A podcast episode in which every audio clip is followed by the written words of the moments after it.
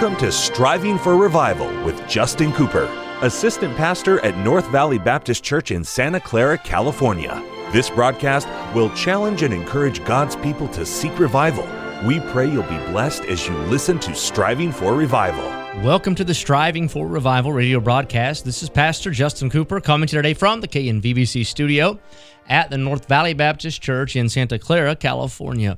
My, what a privilege it is to have you join us for the broadcast today, and what an honor is mine to take the King James Bible and share with you some eternal truth from the very Word of God. We're studying together in Second Corinthians and we are in chapter 3. In fact, we're going to wrap it up today. Move on to chapter 4 next Bible study, and I am looking forward to the uh, scriptures, the context, of the text that we're going to look at today. I believe it'll be a help to you as it's been a help to me. And I'm praying God will speak to our hearts in a powerful, personal way, unmistakable, that God will give us something that we need. And that's the good thing about God.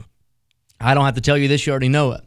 But wherever you find yourself, wherever you are today, whatever you stand in need of, God knows all about it and God is able to meet the need. In fact, God wants to meet that need in your life. God desires to. God wants to bless and God wants to help and God wants to heal and God wants to provide and God wants to direct and whatever it is. God has a desire to help his children and thank God for that truth. He's a loving Abba Heavenly Father. Thank God for the truth. And we're going to look here uh, in these final verses. But before we get to that, let me remind you about the podcast just because somebody might be listening today that has missed some of the previous Bible studies that we've done, and the podcast is where you'll find every other Bible study. They're all archived there, and we keep them there for you to listen to. It's all free. Just go to wherever you find your podcasts, type in Striving for Revival, and then you'll see us there. Hit subscribe, and you'll have instant access to every Bible study we've done. Hundreds of Bible studies, 10 minute long studies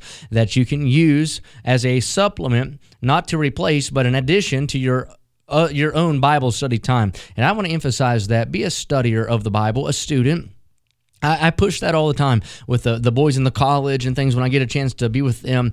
We need to love the Word of God. We need to long to be in the Word of God. We need to live in it. That is our book. I mean, just like a mechanic knows his tools and an artist knows his brush and a musician knows his instrument, you and I, who are preachers especially, but every Christian, we ought to know our Bible. It is our lamp, it is our sword, and it is our guidebook for a godly life. And we need the Bible. So study your Bible and make it a point to hear from heaven every time you open up God's word. Now, Second Corinthians chapter 3 began with Paul on the defense having to validate himself and sort of tongue in cheek saying, "Do I need more references? Do I need a resume? Do we need to remind you of what we've done among you? I mean, do you need me to rehearse again how I've labored and spent my life to uh, be a blessing to you? I mean, what what in the world am I going to have to do here, fellas? Because the Corinthians were criticizing Paul, questioning Paul, and that was all rooted in their carnality. I don't doubt that maybe they were a little bit upset with Paul's letter, First Corinthians, that corrected them.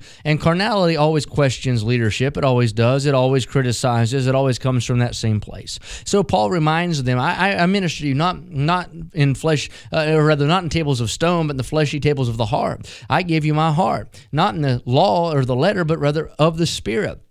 And so Paul has been emphasizing the contrast as he got into this topic. We talked about it last Bible study in the difference between the Old Testament covenant, the law, and the New Covenant, the gospel. And so the glory that shone on Moses' face was great, and people took notice of that. But he said the glory of the gospel, uh, far and above, goes beyond the glory of the law. And he said, That's what I've delivered unto you. Now, he mentions in verse number 13, and let's read it and I'll make a quick comment and then get to the bulk of our time and the end of the chapter. The Bible said, And not as Moses, which put a veil over his face, that the children of Israel could not steadfastly look to the end of that which is abolished.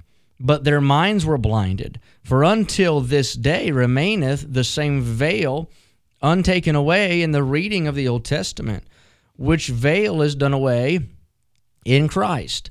But even unto this day, when Moses is read, the veil is upon their heart. So there's some interesting information given to us here by the pen of the Apostle Paul.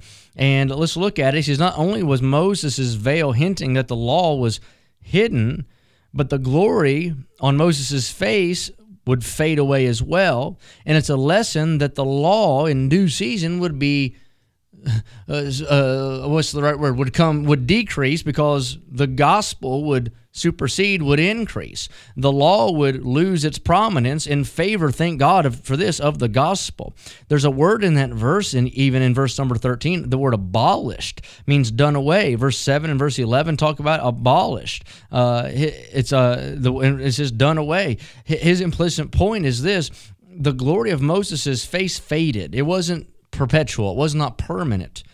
That glory diminished and was gone after some time. It was done away with.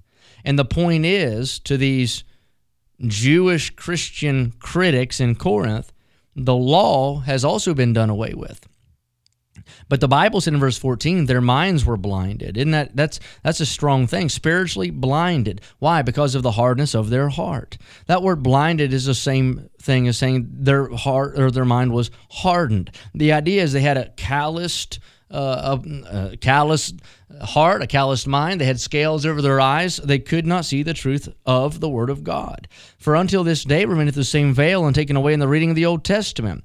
So he's referencing Isaiah 6 and verse 9 and 10 here, I believe, and talks about the spiritual blindness of Israel that was induced by their hardened heart. In fact, when Christ came, they ultimately rejected their Messiah, even though they'd prophesied about him, they'd preached of him, they'd been taught that he would come. And when Messiah came, they scorned him, they despised him, they rejected him. They stared face to face with the Messiah. And yet they said he's not the Christ, he's not the one. And they ultimately led him to be crucified. There's a veil, there's a hardness, there's a blindness. And even now, Maybe there's a Jewish friend listening, but I tell you this when you go out soul winning, some of the hardest people to witness to are those who are Jewish and uh, they just do not want to see it. It's so obvious. The New Testament, oh, the Old Testament, the harmonization into the two, the fulfillment of all the Old Testament prophecies in the life of Christ, and yet they cannot see it. Why? There's a veil there. The veil, the spiritual blindness, that hard heart that they've been inflicted with is still upon them. But thank God, one of these days it'll be done away with. Just like the law diminished, that'll be done away with. But even unto this day, when Moses is read, the veil's upon their heart. So that's what I just said a minute I remember witnessing in our town to a Jewish lady a couple years ago, and she was so belligerent. I mean, she wasn't just uh, saying no, thank you. I mean, she was she was mad, and she wanted to argue. And I thought, oh my, what blindness, what blindness, what blindness. Then you get down to verse number seventeen. It says, "Now the Lord is that Spirit, and where the Spirit of the Lord is." there is liberty. So the contrast between the law and the gospel, of course, is the law condemned, but the gospel sets free shall know the truth and truth shall make you free right it's going to set you free the gospel gives you liberty now it gives you freedom from sin but not freedom to sin Today, the word liberty is being twisted around and misinterpreted and redefined by those that look for license to live like a lost individual and yet say they're saved headed to heaven. Now, I think a saved person still sins. I know they do, but I don't think they want to live in it. I don't think they're looking for loopholes to get involved in it. But there's a crowd out there today that would try to take liberty and redefine it as not just freedom from, but freedom to, if I feel like it. Christ did not set me free from sin to sin. He set me free from sin to serve Him and live a life that glorifies the Father. The Lord is that Spirit. He talked about the Spirit in chapter 3, verse 3, and chapter 3, verse 6, and also in verse number 8. The Lord's the Spirit of the new covenant. The Spirit quickeneth, right? The flesh profiteth nothing. That Old Testament was written in the law, but this new one, uh, this new covenant is in the Spirit. It makes alive. The law uh, condemned. And where the Spirit of the Lord is, there is liberty. Those stones reminded them of their judgment, of condemnation, of law. But the gospel is about setting the captive free. Now, verse 18, but we all with open face, beholding as in a glass the glory of the Lord, are changed into the same image from glory to glory, even as by the Spirit of the Lord. Beholding is in a glass. Think about what it says. It's like looking in a mirror. And it says we're changed or transformed, or we could even say transfigured. So the thought is with an unveiled face, we can behold ourselves in the mirror and we can be transformed into the image of Christ from glory to glory.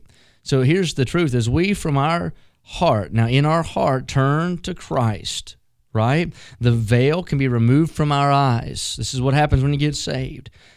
And as we look at ourselves spiritually through the Word of God, we can see the very image of Christ in us.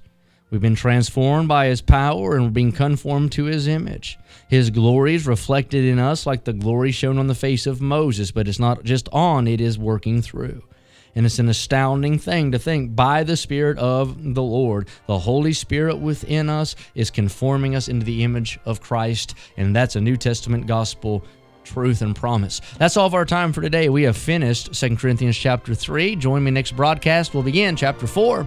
Until then, pray for revival. Thank you for joining us today for Striving for Revival with Justin Cooper, Assistant Pastor at North Valley Baptist Church in Santa Clara, California. Listen at this time every weekday as we strive for revival.